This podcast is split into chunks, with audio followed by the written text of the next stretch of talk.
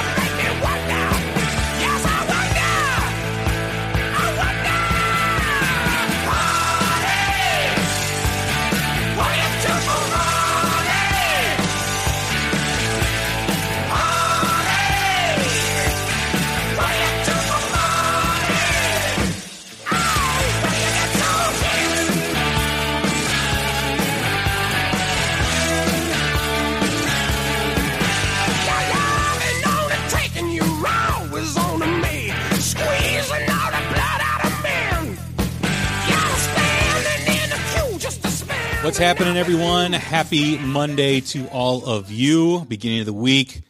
Lots of opportunity, lots of excitement. Come on, it's Monday.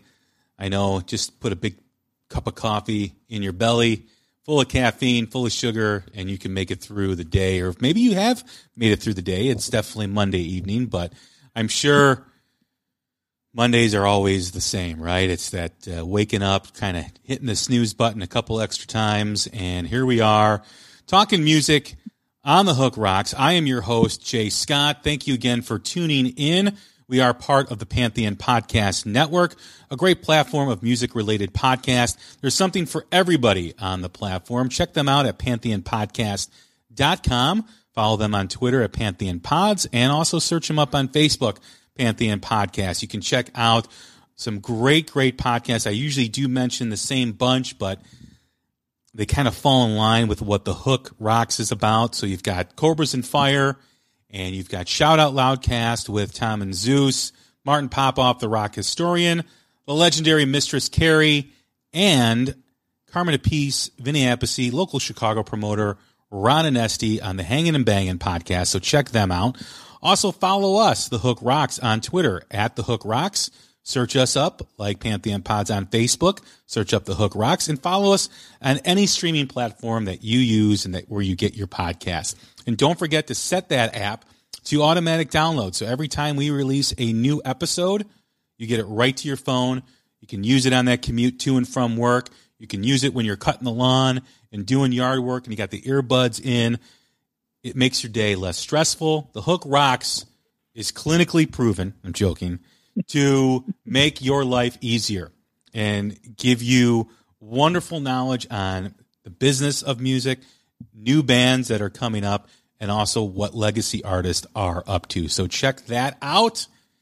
And always thank you again for tuning in. Write us a review if you are so inclined. We've had some fantastic episodes coming out recently, like the new music spotlights with Bourbon House, Classless Act, uh, Bishop Gunn, great interview with Travis McCready. If you were wondering why that band is no longer, he tells you all about it. He tells you finally uh, to give his fans some closure and where he's going next. Great music, new music spotlight with the band Lucifer and so much other stuff. Some other great topics. We did the Remem- Remembering Eddie Van Halen episode at the beginning of the month. We've got Donnie Vie coming up shortly with his new music, formerly of Enuff Z'Nuff. You've got a live album review coming up with Live After Death with Iron Maiden and something special on Halloween. So stay tuned for that. And I'd like to welcome in our next guest. She has been on the show many times. She hasn't been on since June, which I was like, wow, that's ridiculous. And she's going to be doing quarterly episodes. We're going to be doing a lot of quarterly stuff in the new year. And we're starting in the fourth quarter in 2021. But one of the things we're going to be doing is talking about the business side of music, the back end, the stuff that you don't see, the stuff that maybe you're not aware of the stuff that you do ha- that has an impact on the bands and artists that you listen to. And we're going to be chatting about it. And it's the legendary Kristi Enigl. What's going on, Kristi? How are you? Hey. Hi, Jay. Hey, uh, thanks for having me back. It's always great to be here and talk music tech and all that kind of stuff. So thanks. And thanks everybody for listening. That's very cool. Yeah, you were and, recently uh, on uh, Cobras and Fire. That was super fun. Uh, Baco and I had a wild conversation and covered just about everything. So, um, yeah, that's up on SoundCloud. I think you guys check out Cobras and Fire. Absolutely awesome podcast. I have to, I have yeah. to say, I listen to him every chance I get. Absolutely, he's great. Um, and I and I keep saying this. More podcasts need to have you on because your knowledge about the business and what's been happening, whether it's you know the impact of NFT and blockchain technology, uh, streaming services, all that stuff very important to what's happening in rock music and all of music today. And you know, you you provide some great knowledge and some great research. So it's always great to have you. So thank you again for doing this. Ah, thanks, Jay. Well, you know, I would say one of the one of the things that is so difficult with music technology and business is that it moves at the speed of sound or the speed of light. You cannot. It's so hard to keep up with it if you're not on top of it. I mean, so many things happen around the world on a daily basis. It's hard for anybody who's even into it to keep up, but for just a casual music listener, it's that much more difficult because things change constantly. So that's, you know, if I miss three or four days and then I, I catch up, some things have just changed so dramatically in three or four days that you're just, your, your head spins. Like what recently happened with streaming services. Yeah, that's I, I that's you know really the main topic that we're going to be getting into is you know the headline on musicbusinessworldwide.com is mm-hmm. Spotify and others and uh, Spotify and other streaming services propose the lowest royalty rates in history for songwriters. Yep. Right. Let me repeat that. Spotify uh-huh. and other streaming services propose lowest royalty rates in history for songwriters. Yeah. How much yeah. are they going to keep taking from these artists? How much? Uh, uh, they want all of it. Yeah. Uh, Hypebot.com with Spotify, other streamers dismiss songwriters' please and demand lower royalty rates. So they, are demanding it, and they're going to court for it. They're, yeah, they're suing. Yeah, well, they go to know? court. They go to court every like five years, right? Huh. To propose what they want to give songwriters, bands, artists for the amount of streams that they get, right? So they're only getting like point zero zero zero zero zero zero zero one four cents uh, per song per stream.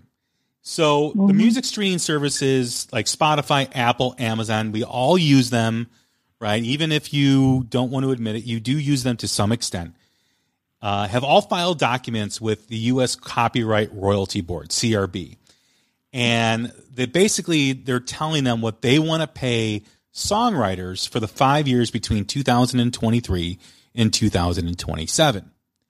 The Copyright Act requires the copyright royalty judges to conduct proceedings every five years to determine the mechanical royalty rates paid by streaming services to songwriters and publishers. So every five years, mm-hmm. they review and they determine. It's kind of like an arbitration agreement. You know, if you ever hear like a baseball player going through arbitration process. So the owners of the baseball team propose what they want to pay a player, and then the player's agent kind of proposes what they want. And usually, what happens is the judge of the arbitration hearing files uh, um, a decision basically in the middle. So even if you know they they're, they're proposing the lowest rates in history. Now, are they going to get that? Probably not, but right. They're going to land somewhere in the middle, which is still lower than it is now. That's what you need to know. Oh yeah, it's it's so low. Well, you know, after they raised the um, rates in 2018, um, and that was the most significant raise in the history of mechanical royalties. Um, they, the streamers immediately filed a lawsuit And that lawsuit has actually been going on since 2018. It's still an active case. So they're they're fighting the increase from 2018. So uh, that tells you what you're up against. So they, I don't know if they win. Do they go back and retroactively, you know, demand money from uh, songwriters that because they feel they were overpaid? I mean, what kind of settlement would that be? I mean, they're they're they're literally saying the money that was, you know, the increase that was given to you, we don't even want that one, and we're going to fight tooth and nail through every single legal avenue that we have to, to stop that. They're trying to stop the shit from 2018. Right. So it only makes sense as we move forward for the next five years, 23 to 28. They like, they don't, I think if they could pay them nothing, I think that's the number they're looking for. It's unbelievable. I mean, how much are you going to take off the backs of these artists, these struggling artists? And let's keep in mind, right? This is something that our listeners need to remember is when you subscribe to Spotify, Apple, Amazon, you're paying reoccurring revenue or reoccurring membership money every month, whether it's nine ninety nine, twelve ninety nine, whatever it is, and that's reoccurring revenue that they get every month. And the mm-hmm. amount of money that is made by these streaming services is in the billions. Okay, not just with with the monthly memberships that are paid for by people like you and me, but also record companies. You know, they pay to get their bands to get on the top of algorithms, sponsors and advertisers. You know, every time that that that playlist is interrupted by a you know a Hewlett Packard, you mm-hmm. know, uh, advertisement or whatever, that's, that's all revenue going to Spotify. They make a shitload of money, and not only that, oh. they're also coming after the bands and artists live music money too as well. Yeah, yeah, yeah. They they're it, it's incredible. So uh, the what they did in 2018 was um, increase it from 10.5 percent to 15.1 percent. Um, so if they don't want that, you can only imagine what kind of numbers they're looking at as they move forward. And so all of the streamers are um, in agreement with this. So that's Spotify, uh, Amazon, Google Music, um, Apple, Pandora, all of them, every single one of them. There's not one of them out there championing, well, maybe SoundCloud, but there's very, very few streamers that are out there championing and the monetary re- remuneration for songwriters. There's, there's like nobody. The, the only people that are really out there for them um, is the Music Publishers Association. And it's the National Music Publishers Association. And they've been proposing, they have a proposal out that they're trying to get through.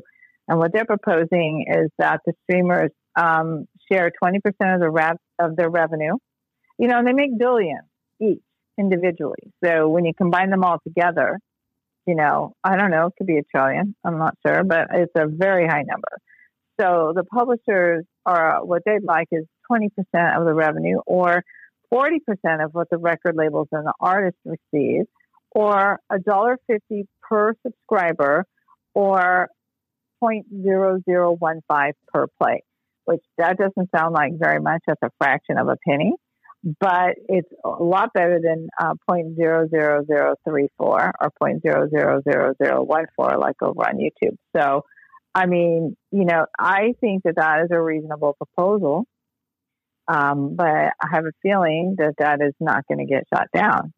And then you also have to remember on the streaming services, the people that don't get paid, the people that don't receive any money from that are the session players who are on the music and and backing vocalists and singers and and things like that because they're not necessarily getting performance uh, royalties, and they're certainly not getting songwriter or publishing or anything like that. They're literally getting the five hundred dollars or whatever it was for them to come in and sit down and lay down a, guitar rhythm or a guitar solo.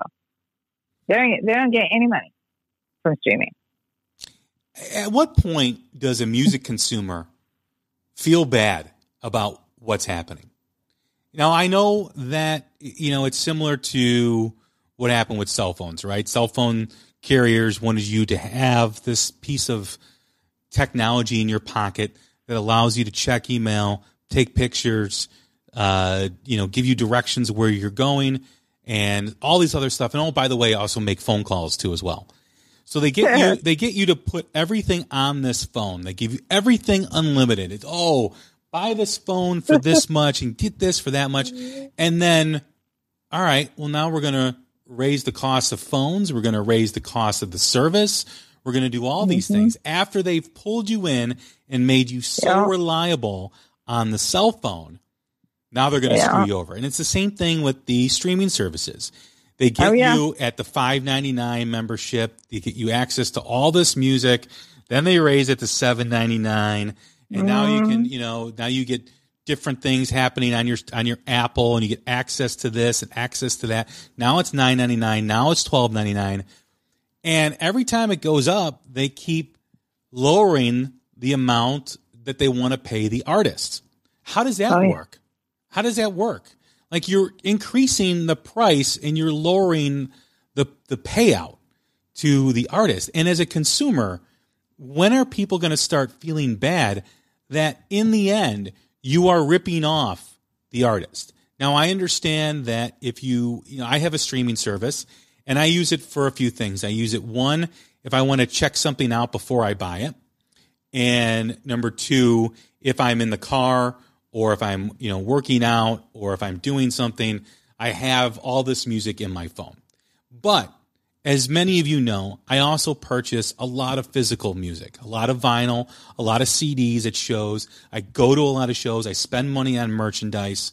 So, you know, when is it going to happen where the people that are basically ripping off the artists by having a streaming service are either you know not going to buy merchandise, not buying the physical copy, when are you going to start feeling bad that this enjoyment that you're getting, you're basically getting it for free, and the people that are struggling to make this beautiful music for you are getting ripped off at every corner. Every corner, they're getting ripped off.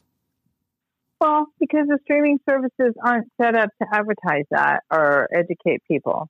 Well, they're they don't want to educate for, people. No, they're set up for you know the consumer to have easy access to music and build a playlist. And you know, there's a whole generation out there that really only like songs and not albums, and they really only like playlists. And so for them, Spotify and all the other stuff is just very convenient to thumbs up or put into a playlist, you know, the songs that they want. And then the consumer just hits play and off you go. You know, I mean, well, what's interesting, I read a statistic this morning that said that Spotify's unpaid subscribers are increasing faster than the paid, and that they expect by 2023 to have more unpaid subscribers than paid subscribers. At the same time, another headline that said that Wall Street expects and you know Wall Street has a lot to do with it these days in music. That they expect Spotify to possibly go up thirty percent in the next couple of months. Uh, up thirty percent in terms of what revenue? Yeah, in terms of revenue, uh, their stock is going to increase by as much as possibly thirty percent. So it's a buy right now. You know, it's a buy and hold from what I understand. And so they're doing things that are really um, attractive to stockholders and shareholders and Wall Street, you know, and I think one of them is, you know, getting a product that's virtually free. You know, mm-hmm. if you think about it, there's a huge thrift store that was started by a guy who thought, hey, what can I get for free? And put 100% markup on it. one of the most successful thrift stores in the world, uh, or at least in the U.S. And I mean, it was a model that worked for him. He got people to donate and give him clothes, and uh, he hung it up on hangers, marked it up 100, 150 percent, thousand percent, whatever, and sold it and made a huge profit.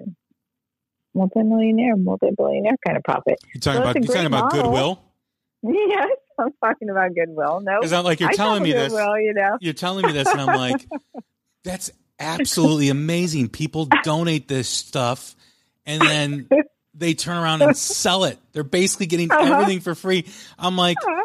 it's so genius, but it's so wrong at the same time. Like, it's, you know, it's a model that's proven and works and now is going to be richly rewarded on Wall Street. You know, the people that are going to make money off music that's uh, playing on Spotify and all the streamers are stockholders and you know stockbrokers and hedge, hedge fund managers and people who are moving around you know hundreds of thousands of shares and dollars on a daily basis you know? And i mean do they stop and ask wow i wonder if everybody is you know did they pay the songwriter and the people who played on this music?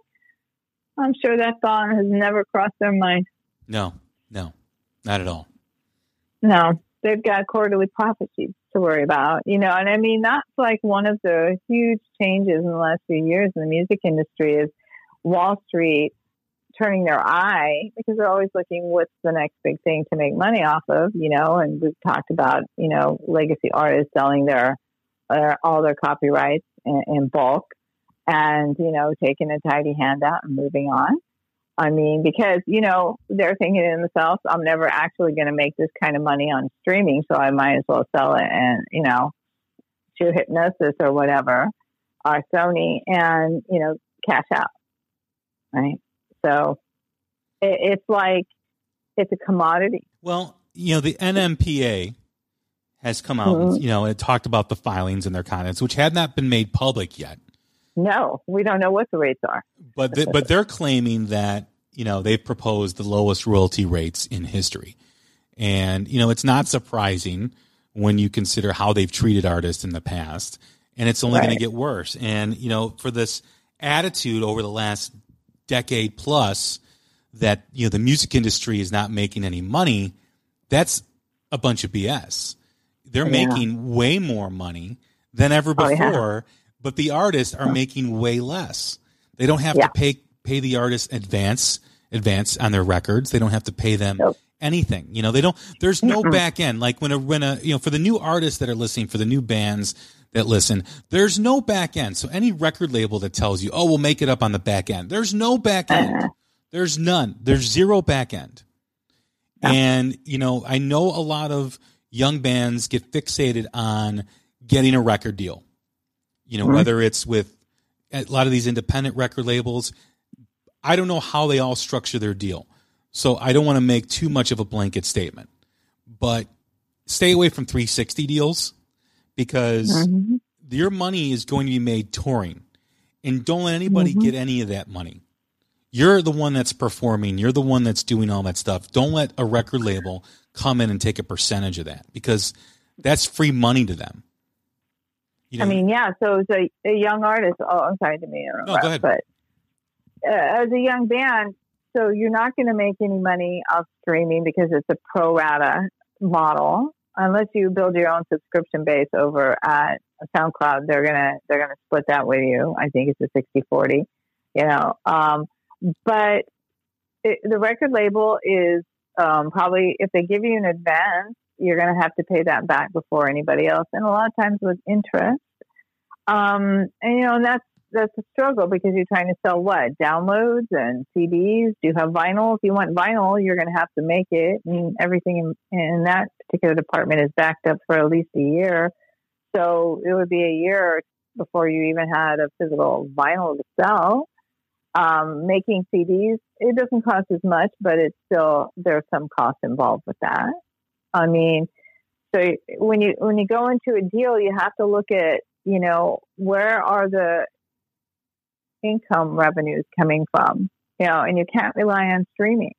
I, I think streaming goes into the expense column actually these days. I wouldn't unless you're you know Beyonce or whatever, are really big artist who's selling and getting millions and millions and millions and millions of streams because you have to have those kind of numbers to make any money um, you know, you're you have to look at streamers and especially Spotify as a cost of promotion, as a cost of getting your music in front of new ears, you know, and using something like their discovery mode, which takes they take even more per play, but they do push your song out in front of more people. So to me, you know, I was looking as a band manager or, um, you know, the C- CEO of a band company or whatever, I would have to I would check with my accountant, but I would definitely not put that in a uh, revenue income column.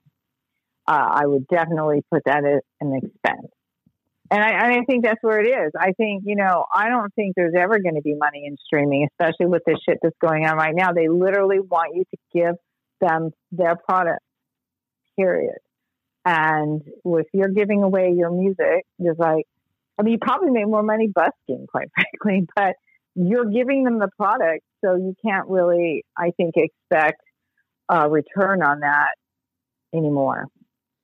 Well, the only the one good thing for a streaming service for a new band and a new artist that's trying to get noticed and get on a tour is the algorithm, is the streams, mm-hmm. right? Because the the streams basically are the currency right. that you can utilize exactly. for, you know, getting yourself on a tour, getting yourself on a festival, right? That's the important thing of how many streams you have because right.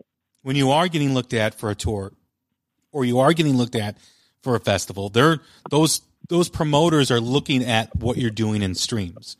So they oh. do they do have a purpose, right? Right. You know, there's those pre you know pre-save campaigns that bands and artists right. have. You know, that's all very important. And if you are a fan of those artists, you should do all that stuff. You should do right. all that stuff for the band if they're asking you to do the pre-save stuff. New Classic Rock in North America, who you can follow on Twitter at NCR in NA, NCR INNA.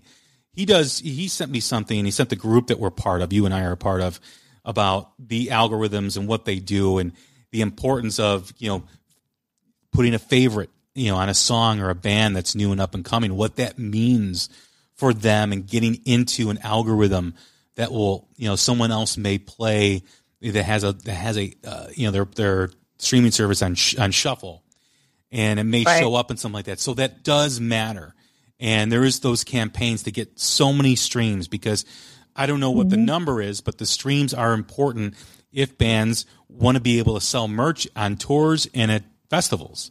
So well, th- that is important. Well, yeah, again, it's promotion. Uh, you know, you can't be looking, and I and I'm probably the bands out there already figured out that there's not a whole lot of money to be made in streaming. So it just simply has to be a promotional tool at this point. And is it completely unfair to songwriters and creators? Absolutely. I mean, the to have you know multi-billion dollar companies making more money off your product, off your hard work, off your music, you know, and you're not going to see anything from that. The only thing you can really do then is look at it as a promotional tool and take advantage of every promotional tool that they're going to offer you, right? Because it, it does count. I mean, when I am looking at bands, I go to their YouTube and I look at how many subscribers they have. You know, how many people have thumbed up their songs. If I'm playing a song on my show, I want to see that like there's some other people that have heard it and liked it too.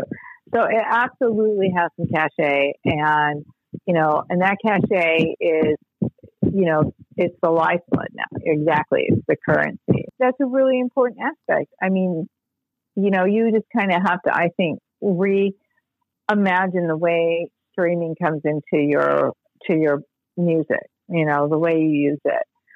Spotify does say that they're rolling out um, a new product. They had a product that was called Merch Bar, where fans could uh, go on your Spotify site and buy merch right off of the site.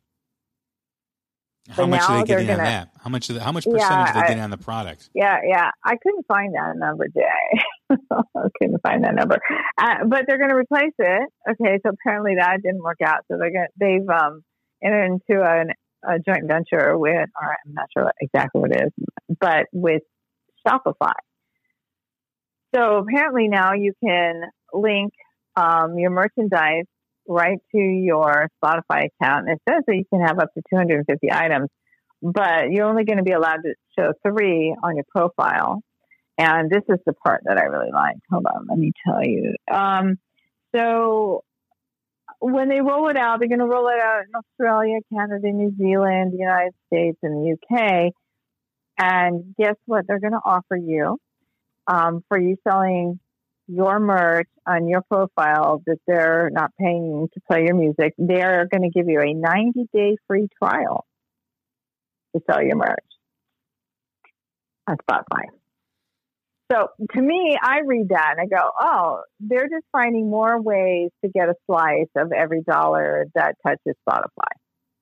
That's what I see. Yeah, it's coming. And then, you know, as a new band and you're trying to get exposure and you're putting your music on Spotify, you see this like, oh, they're going to help us sell merch. Yes, they're going to help you, but nothing in life is for free. Okay. And based on how much they're giving you per stream, how much money do you think they're, they're going to give you for your merchandise? As a as a note here for anyone listening, okay, if you utilize streaming services and you're not buying the merchandise of the bands you're listening to, or you're not supporting the bands in a certain way, you're not supporting them if you're buying it through Spotify. You're buying the merch through Spotify. Go directly to the band's website and buy the merch from there. Okay. Yep. Don't buy it from Spotify. Don't buy it from a streaming service.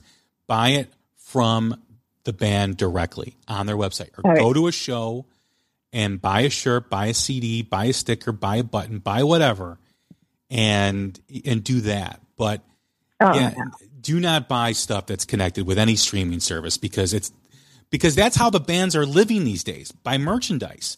And if you're going to Oh, yeah. buy it from a streaming service link, they're gonna you're gonna. I mean, I mean, seriously, you're they're not making any money. Stop being the the enabler of these companies to screw over the artist. Is that's what you're doing as a consumer? As, as a consumer, you are enabling these giant monstrosity streaming service companies to fuck over the artist without Vaseline. It's the truth. It's so true. It's so true. I mean, I in 2020 because touring wasn't happening, I went to all the tours that I was going to go and see and buy merchandise anyway. I went and bought T-shirts and albums and you know tchotchkes and what have you from all the bands I was going to see. It was about 10 or 12. And so, and I, and one of them sent me an email, pretty well known band, and they were like, you have no idea how much this helps us. This, this is true support. And I was just like, you know, I, it was my pleasure to help you guys because I know that money. It, I've printed T-shirts. I've done live events. I've managed bands. Oh my God, I know how expensive it is. And and you know, when you have to decide between, you know, do we get the water pump replaced on the van or do we buy 300 shirts and get them printed? You know, it's about the same cost. Then you got to pick one, right? So, so you know, hit the PayPal when you have a chance or whatever, and and buy a T-shirt from them. It, it's so much more effective and helpful than playing a stream. I mean, the playing the stream again goes to the promotion, might help them get other gigs, but that's not going to put actual money in their pocket that day. You know, Right, right. You know, I, I will, I will. I will refrain from mentioning the band's name, but it's a newer band, mm-hmm. and it's a band that I enjoy, I love, I support them. And I went to the to a show of theirs earlier in the summer, and they didn't really have much merch at the table. Uh-huh. And a buddy I was with was like, "Man, I'm disappointed. They they don't have this, they don't have that." And I said, "You got to keep in mind they haven't played much because of the pandemic, and you know they're they're struggling right now to to make some money." So Oh, I. I recently saw them again, and they had a lot more merch at the table. It, you know, the T-shirts were in all sizes. They had a lot of stuff because they've been playing the last Yeah. several months, the last four or five months, and Yeah. that's that's important because that's how they're making their money, and and a lot of them put that money they make back into getting more merch and getting all that Oh, yeah. stuff back into studio time to make music Yeah. to do all that stuff because the streaming services don't pay them any money. There's no big advances, and if you are signing a record contract with a label, Oh, big or small, you need to have someone looking over that contract to make sure Oh, yeah. when they talk about the back end There's something in that contract that guarantees they're going to do what they say. Okay. Uh-huh. Because a lot of them just go, oh, we'll take care of that back end. But there's nothing in the mm-hmm. contract that stipulates what they're going to do and how they're going to do it. And that's why I'm saying that if you don't get a deal that you're happy with from a record label, in my opinion, it's better to just be independent. Do your own thing, make your own stuff. Look at Blackberry Smoke. You know, Blackberry Smoke, you know, they're not a, they're on their own label. That's an independent label. They don't do anything, you know, with a big label and they're fine. They tour. You should see their merch table when you go see Blackberry Smoke. It is impressive impressive. like they've got like 12 different t-shirts. They got vinyl, CDs of, and they have CDs of every CD they've done, right? There you go. You know, not, you know, stuff, stuff that's out of print where they got a reliance of. They have everything there. They got pins, lighters, hats, everything. So, you know, sounds like Pearl Jam. yeah. I mean, but that's the thing. Like be, there's nothing wrong with being independent. Not having a record deal no longer means that you're a failure, as some people used to quantify that back in the 80s and the 70s and 90s or whatever. Right. If you're going to do it yourself to get to a level where you need to be at, continue doing it yourself because you're going to keep yeah. more of the money. Oh yeah. Right. I mean, I mean, a label, a label could do something like, well, we'll let you keep your merch sales and we're going to take 50% of the music sales, you know, across uh, physical and digital. And we're also going to take 51 or 60% of your copyright. Now, if you have a hit and your song is actually doing really well on the streamers and getting millions and millions and millions of views, remember they own, they're now the copyright holder, right? The record label. Your new record label is now the copyright holder, and you're only going to get a little tiny bit of that because remember, you're going to have to pay back all the expenses first. So, um, so like even if you are on a label and you have a hit and you have to give away your copyrights, you're still going to get screwed on the back end through streaming. You're still not going to see a lot of revenue from that. You know, the number it just doesn't pencil out. Right? There's a lot of independent bands out there that are doing their own thing, have their own platforms. Small Town Titans comes to mind. Black Hat Mojo comes to mind. That they're doing it their way. You know, Rival Sons, they just recently got all their masters back and opened a new label called Sacred Tongue, I believe, and uh, they're re-releasing some of their old stuff on their new label. Yeah, right. Because it, it's more fun. So if you see that happening, right? So you have to say to yourself, those albums didn't get promoted correctly and they didn't have any sales. They're great albums and nobody heard them.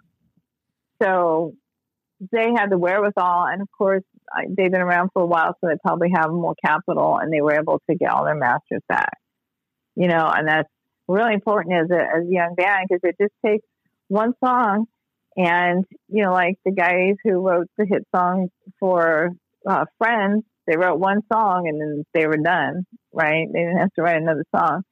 So if you hit one song and you own it, then you're going to be okay. But if you don't own it, you had to give it away for a compromise. Just realize you're not getting those revenue streams and you're probably still in debt to your record label. Think of it like a loan from like the sketchiest loan shark you've ever met. you know, well, that's, that's the thing too. You know, that's the thing too. Like when you when you talk about all these things, and you know, if they own half of the copyright, or if they own this, or they they're going to take a percentage of that. My first question, you know, having a business background, my first question is, what are you doing Mr. Record Label or Mrs. Record Label right. to, to help promote the band. Sending, you know, mass emails to people like myself, podcasts like myself, and whatever is really, I mean, that's basic. I mean, that's nothing, right? Yeah. You know, I mean, a, a, a subscribe, a subscription list, a mailing list, whatever. I mean, if that's if that's a record label's, you know, big thing on how they're going to promote you, you're with the wrong record label. You know, find oh, out yeah. what they're going to do to help you with the back end. How find out what they're going to help you to promote your music, your streams, get you on radio. I, I will tell you this: I had a conversation with a singer of a new emerging band, and the importance of getting on satellite radio, whether it's Octane, ah, whether it's any of those stations, is very important. Mm-hmm. Almost more important than you know the streams, and that really is a gateway to getting more streams.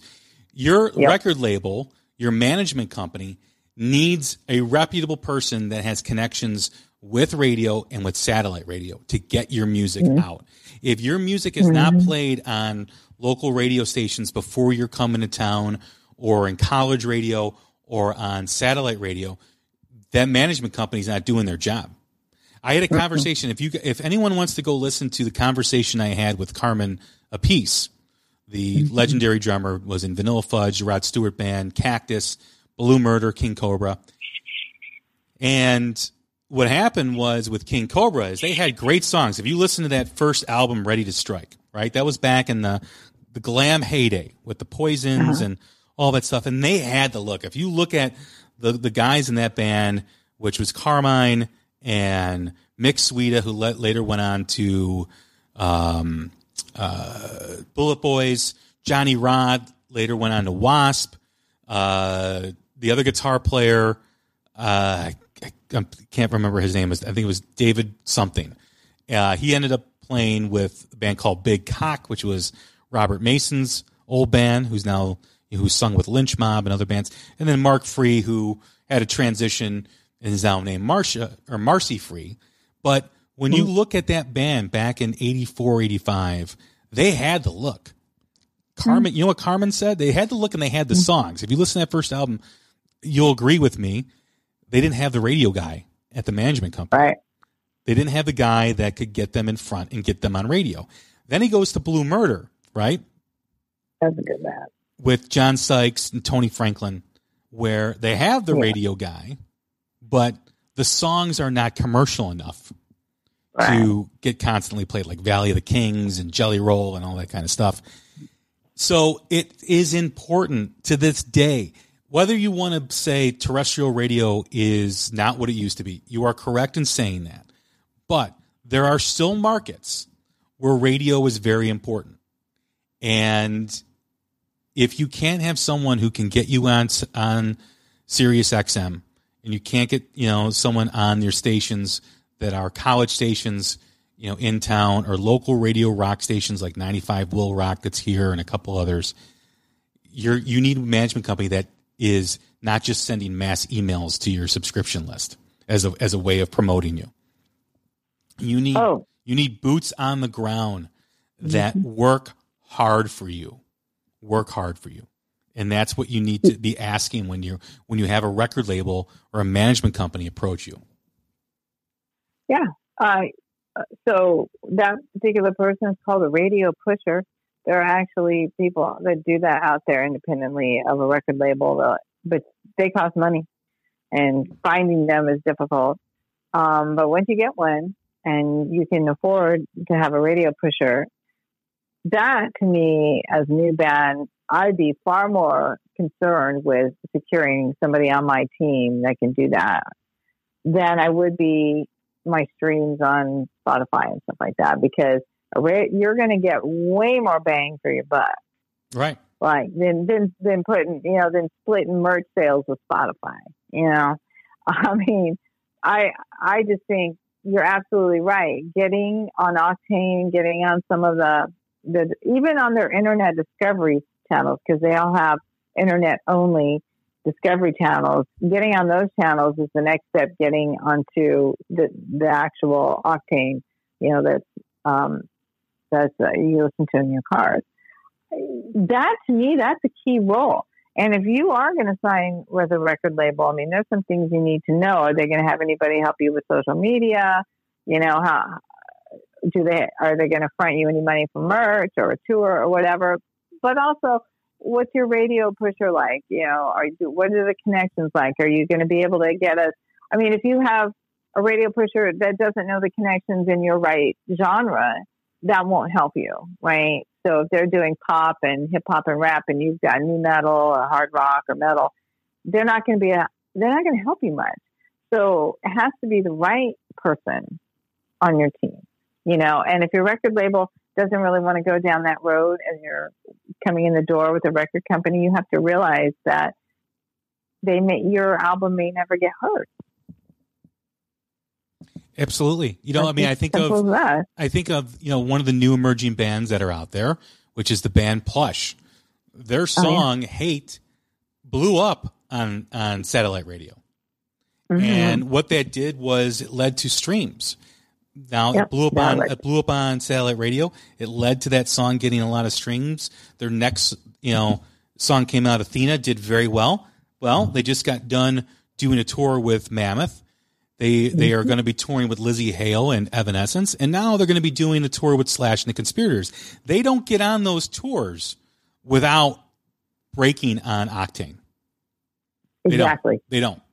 Uh, maybe Exactly. the Lzzy Hale, because I know Lzzy Hale has, has had a hand in their success, but um, Yeah. a- as far as the Myles Ken- or the Slash and the Myles Kennedy tour and the Mammoth tour, they're not on those tours unless you know they gain their popularity on satellite radio, and that was confirmed Absolutely. by the singer of that emerging band. who had a conversation after the show where he's like, "We need someone to get us on satellite radio." Yeah, yeah, yeah, yeah. That's way more important. Way more important. Uh, that it's just, you know, I mean, that's what you. It's a numbers game, right?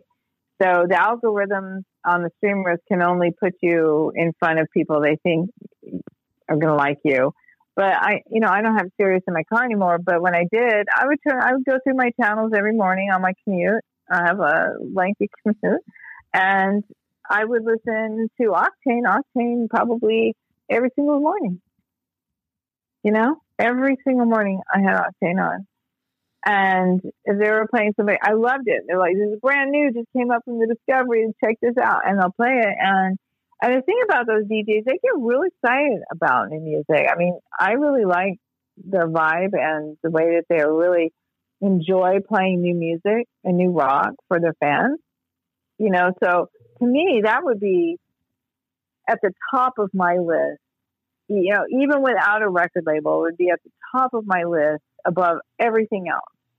You know, because that's going to get you somewhere where you could have millions of streams on Spotify and you're still not on a tour. You're still struggling to, you know, get the money for t-shirts and stuff like that. I mean, you know, Yeah. you just have to really think about that as a, as a young band. Like, where where are you going to put your energy and time? Because as we discussed on this show, Jay, you know, I'm looking at my notes and everything just tells me that the streamers en masse have no desire to increase uh, revenues for songwriters ever, ever. They want to reduce it. So, and they're going to, this is going to be in court probably for a decade. And I think at the end of it all, you know, they're really powerful and they've got powerful lobbyists and lawyers, and they're probably going to win. Yeah, I mean, you know, they'll string it out as as well, and and what they do, it's you know, it's kind of like the malpractice attorneys for hospitals. They'll string it out and they'll string it out until you know you go away or until you you give up. You know, and and that's the that's the it's the time game. You know, they're they're playing. Mhm. You know, they're they're they're playing the clock against you. Yeah, And I mean, um, that's what's happening. That is what is happening right now. it's crazy. You know, I hear people. I know. I know indie bands that have those. You know, five hundred thousand streams, seven hundred thousand streams, one point two million streams. You know, um, but they're still struggling. They still have to do GoFundMe for their albums. You know, they still have to um, have a Patreon account. You know, so you just look at, at reality. You know, and I, for me, the only way I can really cope with streamers um, being just so blatantly evil is just to put them in a completely different category. You know, like it's discovery and um, it's a promotional tool, and that's it. You know, I Yeah. I work I work with I work with a, a couple of musicians and bands I'm coaching on the side, and one of them told me he goes he absolutely freaking loves Spotify because he can just like make all these crazy playlists and you know just have music his music like he wants it all the time in the order he wants it. And then I said, yeah, but what about when he, are you going to put your music on Spotify? And he's like, fuck no, they're not getting my music. Yeah, So it's you know you know, think of think of radio as like the gate. You know, Mhm. you, if you if you find someone to push your music on satellite radio or you know then on terrestrial radio like KLOS or some stations Mhm. on the East Coast or some stations here in Chicago, that will lead to the streams. Whereas yeah. if you're focused exactly. on the streams, that does not, that doesn't necessarily mean you're going to have your song on Octane or Boneyard or no. wherever you're going to no. have your song. You got to have someone pushing you and getting in front of mm-hmm. people mm-hmm. because the streams then will come after it. And the exactly. big tours will, the big tours will then come after. Everything comes in a sequence. Don't skip any steps. Spend the money on pushing your music to radio, satellite and terrestrial radio, college town radio. Yeah. That will lead to the streams. And if your management company is worth what they say they are, they will then have the connections to get you on tours, to get you playing yeah. places, to doing all these things. So exactly. that's that's really where it's at. And I know, you know, it might be frustrating for new artists, but that should be, you know, your first eye on the prize should be, like you said, a radio pusher. Yeah.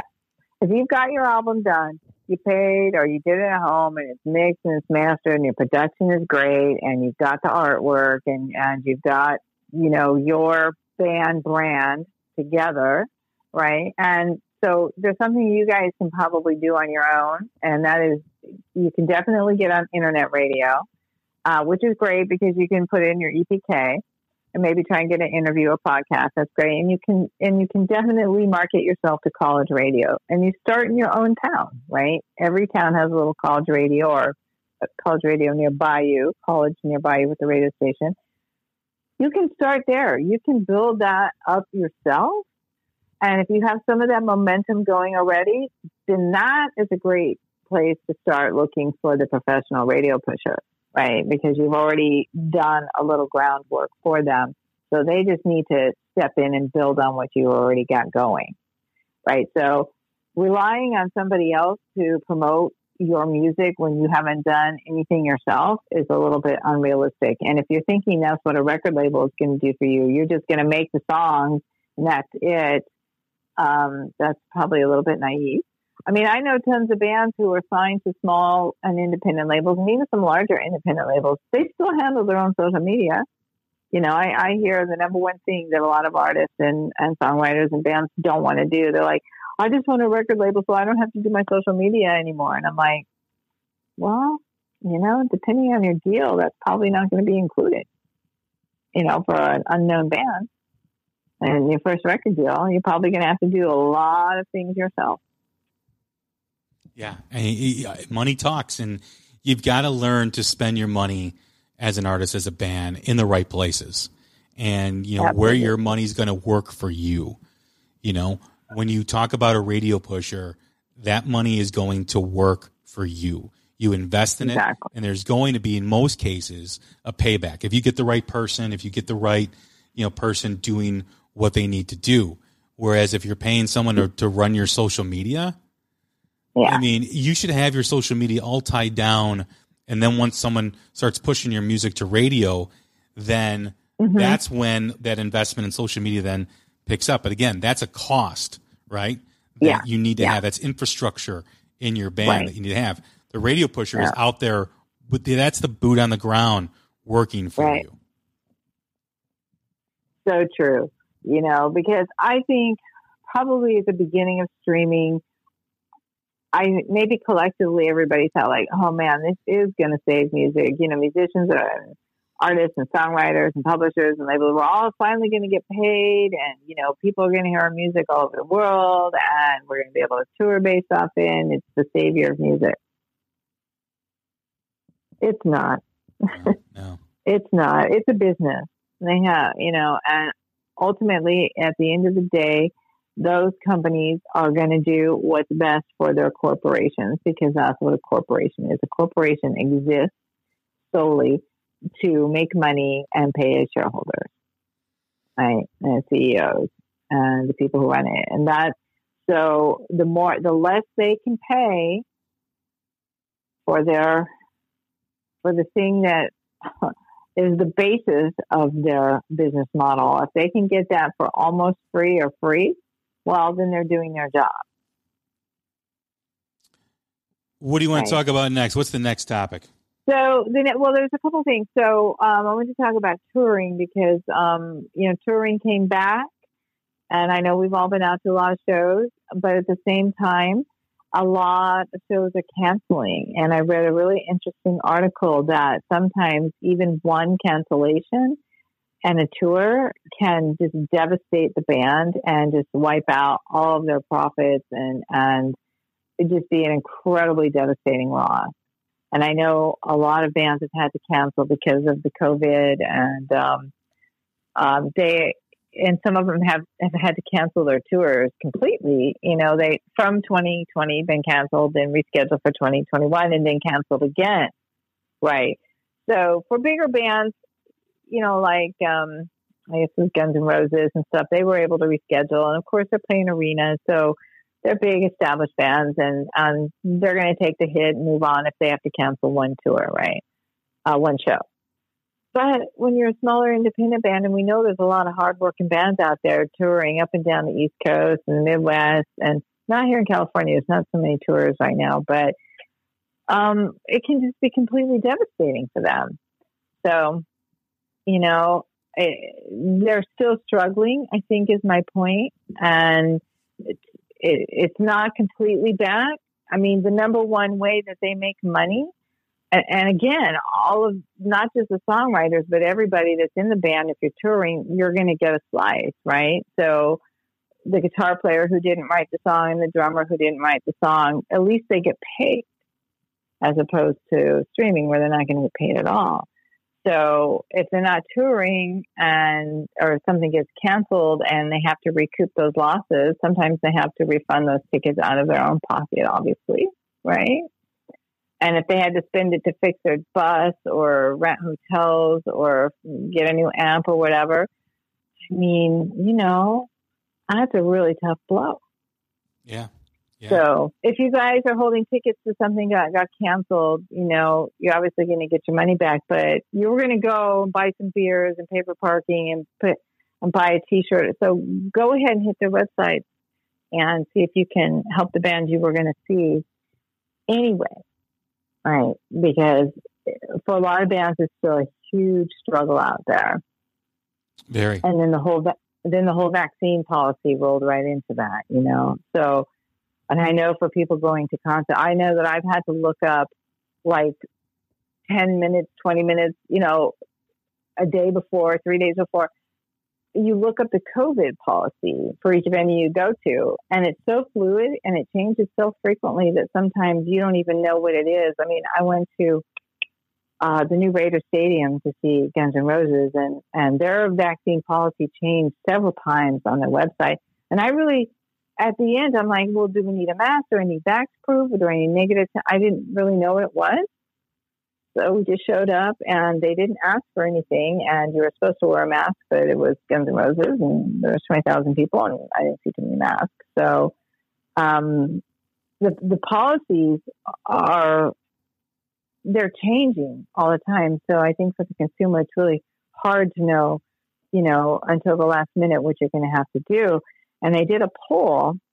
Let me get the poll number and put on my triple focus here so I can see. 67% of U.S. fans want the vaccine or mask mandate at concerts. That's a lot. And then it says 70% um, said that, oh, wait a second.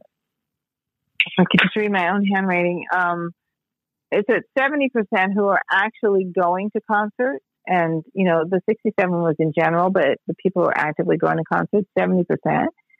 And then 80%, almost all want some kind of policy at the door, either a vaccine or a negative test. That's almost the majority of concert goers.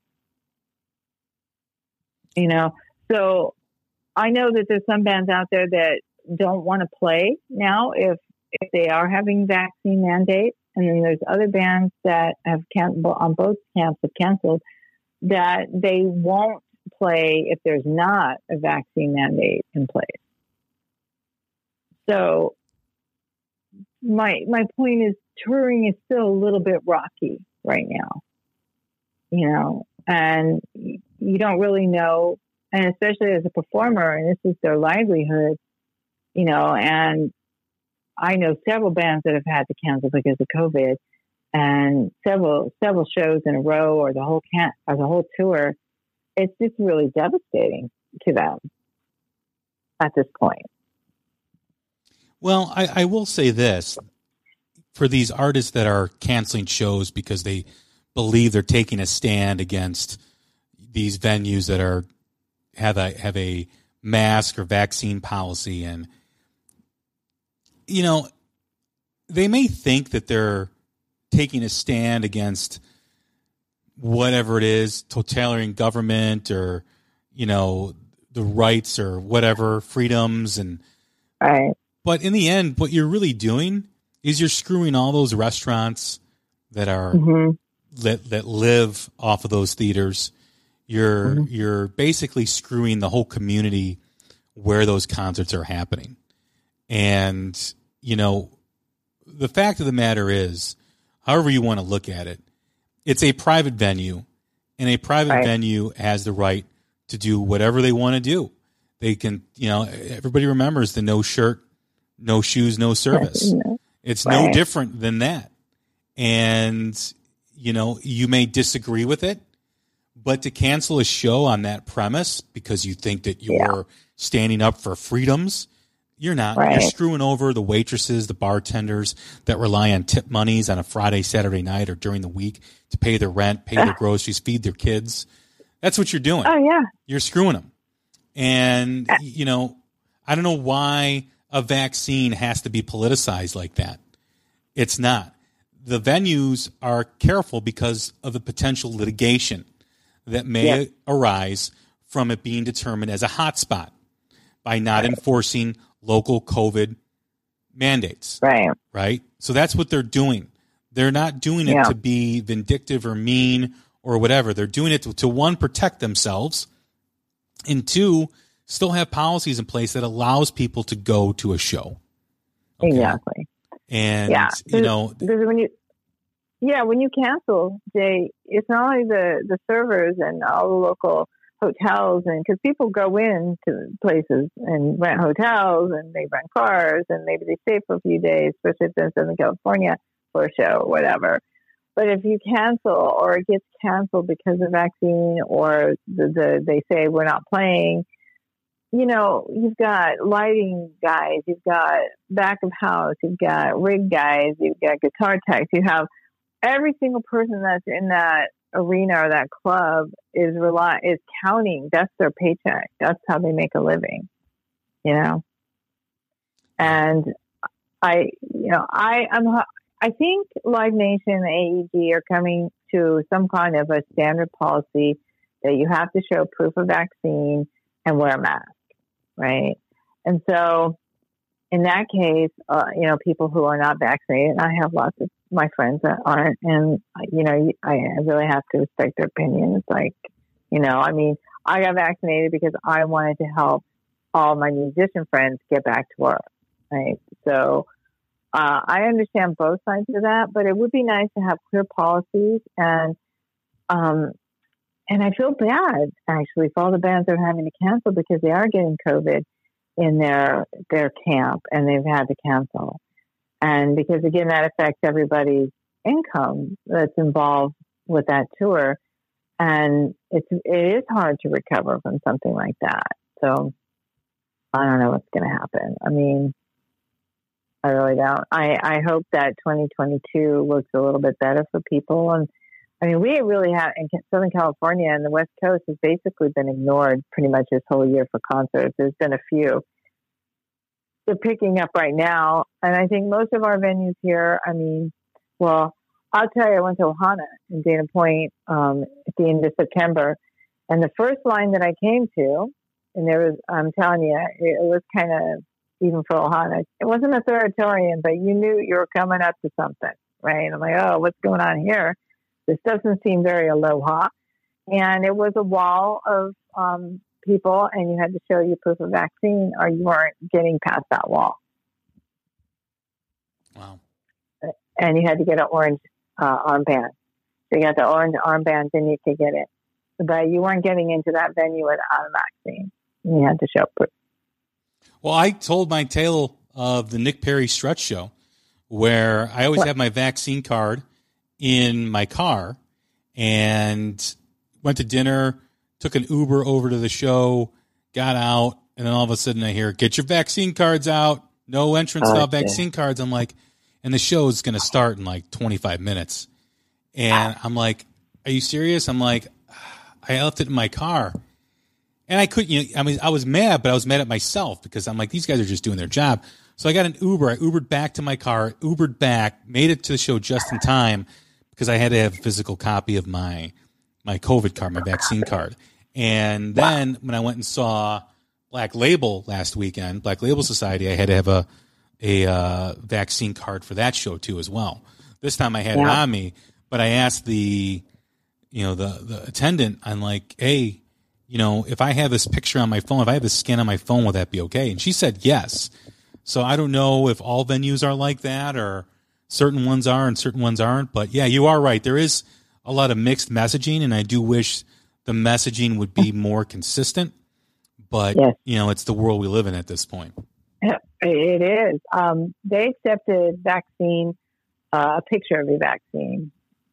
So, but the rest of the band, I didn't have to show anything at, you know, Guns N' Roses. And I've been to a ton of concerts and I haven't had to show it anywhere um, other than Ohana, you know, and that was an outdoor festival, by the way, with a nice ocean breeze. So, uh, but they, you had to have it. Uh, it would be great. You know, I don't know, excuse me, I don't know if AEG and Live Nation are going to come together and come up with some kind of a blanket policy that, like, all the other clubs could kind of just adopt. You know, it would be cool if you're going to have vaccine uh, and you got to show it to get in. Why don't you just everybody say a picture of it on your phone is fine, right? I mean, that's simple. And I think if they can make it simpler for us, um, and and I think if we could do that, it would also make it safer for everybody, and the bands would be more comfortable. You know, um, because you know they're. I always get the meet and greet, and so a lot of the bands are not doing the meet and greets anymore with the, with this this time around because they just can't put themselves in danger. You know, at all. So that was also another source of uh, revenue for them at gigs, right? Because you pay 75 bucks extra or 50 or 100 or whatever it is, and you get to meet and greet with the band and hang out with them, right?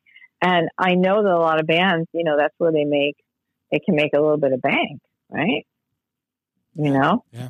And um, it's just not an option right now. So I, I don't know how, how I, I don't, I'm looking into the future for 2022 and I'm trying to picture it and I just, I can't quite picture it. I mean, Coachella, for example, changed their policy already like three or four times, you know, and they sold out. They're sold out, of course. So Coachella first said you had to have proof of that and nobody was coming in. If you refused to show it, you weren't getting in. And then they changed it a couple days later and said, okay, we're okay if you show a negative test within 72 hours. So now they have the policy that it's either you show a negative test or a vaccine, but you have to show one or the other. So, but they they changed it, and then who knows? They could change it before. I mean, April's a long way away. It could change again. So, you know, I I think basically, if you're planning on going to a concert, uh, moving forward, you're probably going to have to have a vaccination and proof of it. And I'm not sure where the negative tests are going to be allowed or not. Yeah, it'll be interesting to see how this stuff moves forward and its numbers get better. Hopefully, they do get better. Oh, Uh, God, yeah. You know, hopefully 2022 is, is a better year than 2021. I mean, if you would have told me at the beginning of 2021 and of 2020 that I will have already been to over 10 concerts this year, Mhm. I would have said you're crazy based on what had happened in 2020. But, you know, I'm, I'm pushing a dozen concerts and, you know, this whole idea that, too.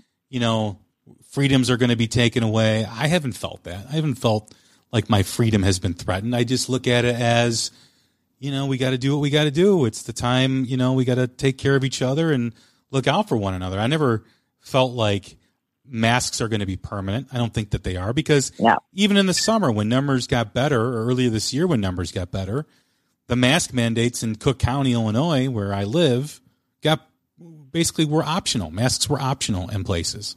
Yeah. So it wasn't like, yeah. you know, we were we're, we're going to be wearing masks permanently. I, I don't buy that at all. I just think that we just got to get through this, and we got all got to do our part. And I don't know why that's hard to understand for for some people, but whatever. Well, you know, I felt because when I went to Ohana, so we this is a group of people I've known, uh, you know, Pearl Jam fans for a very long time, and we only see each other at festivals and concerts, and everybody's flying in from everywhere, Europe and Canada, and um, all over the states and South America and what have you.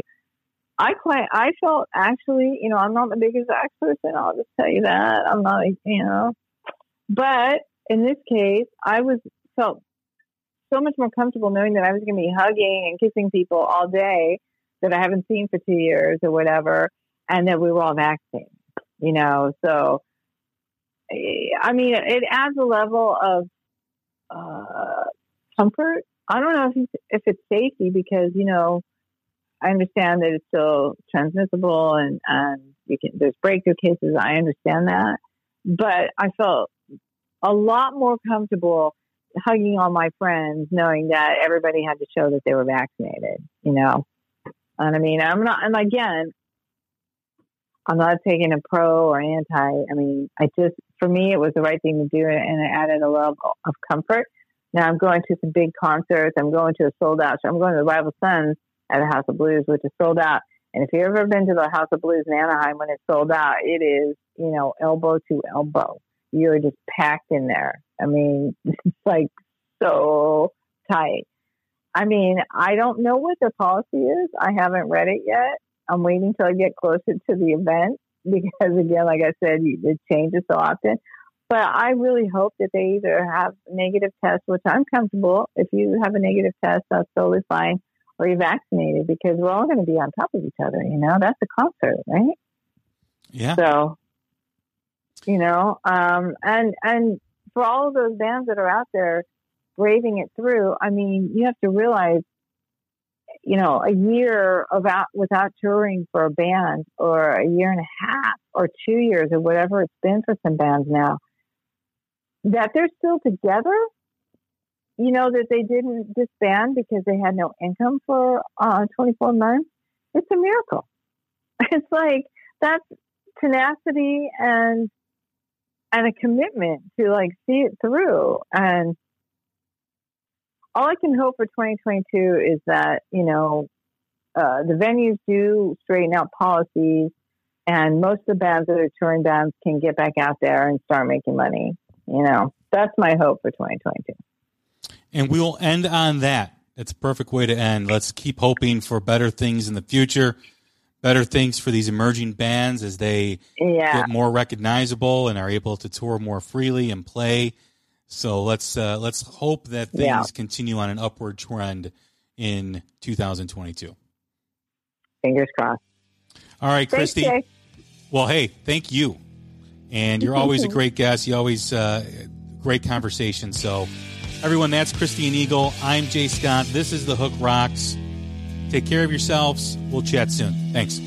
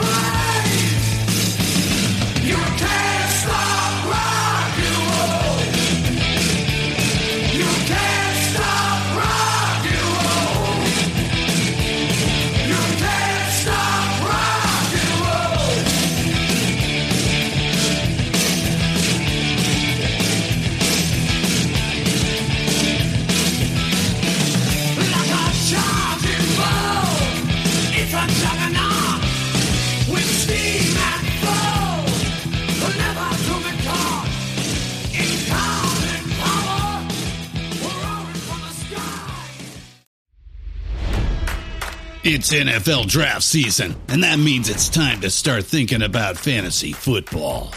FantasyPoints.com features industry leading experts and prognosticators using proprietary hand charted data to help you score more fantasy points. FantasyPoints.com is the place to go for whatever kind of fantasy football you play. Whether you play fantasy football, daily fantasy sports, or do a little bit of everything, Fantasy Points has the meticulously researched content to guide you to victory.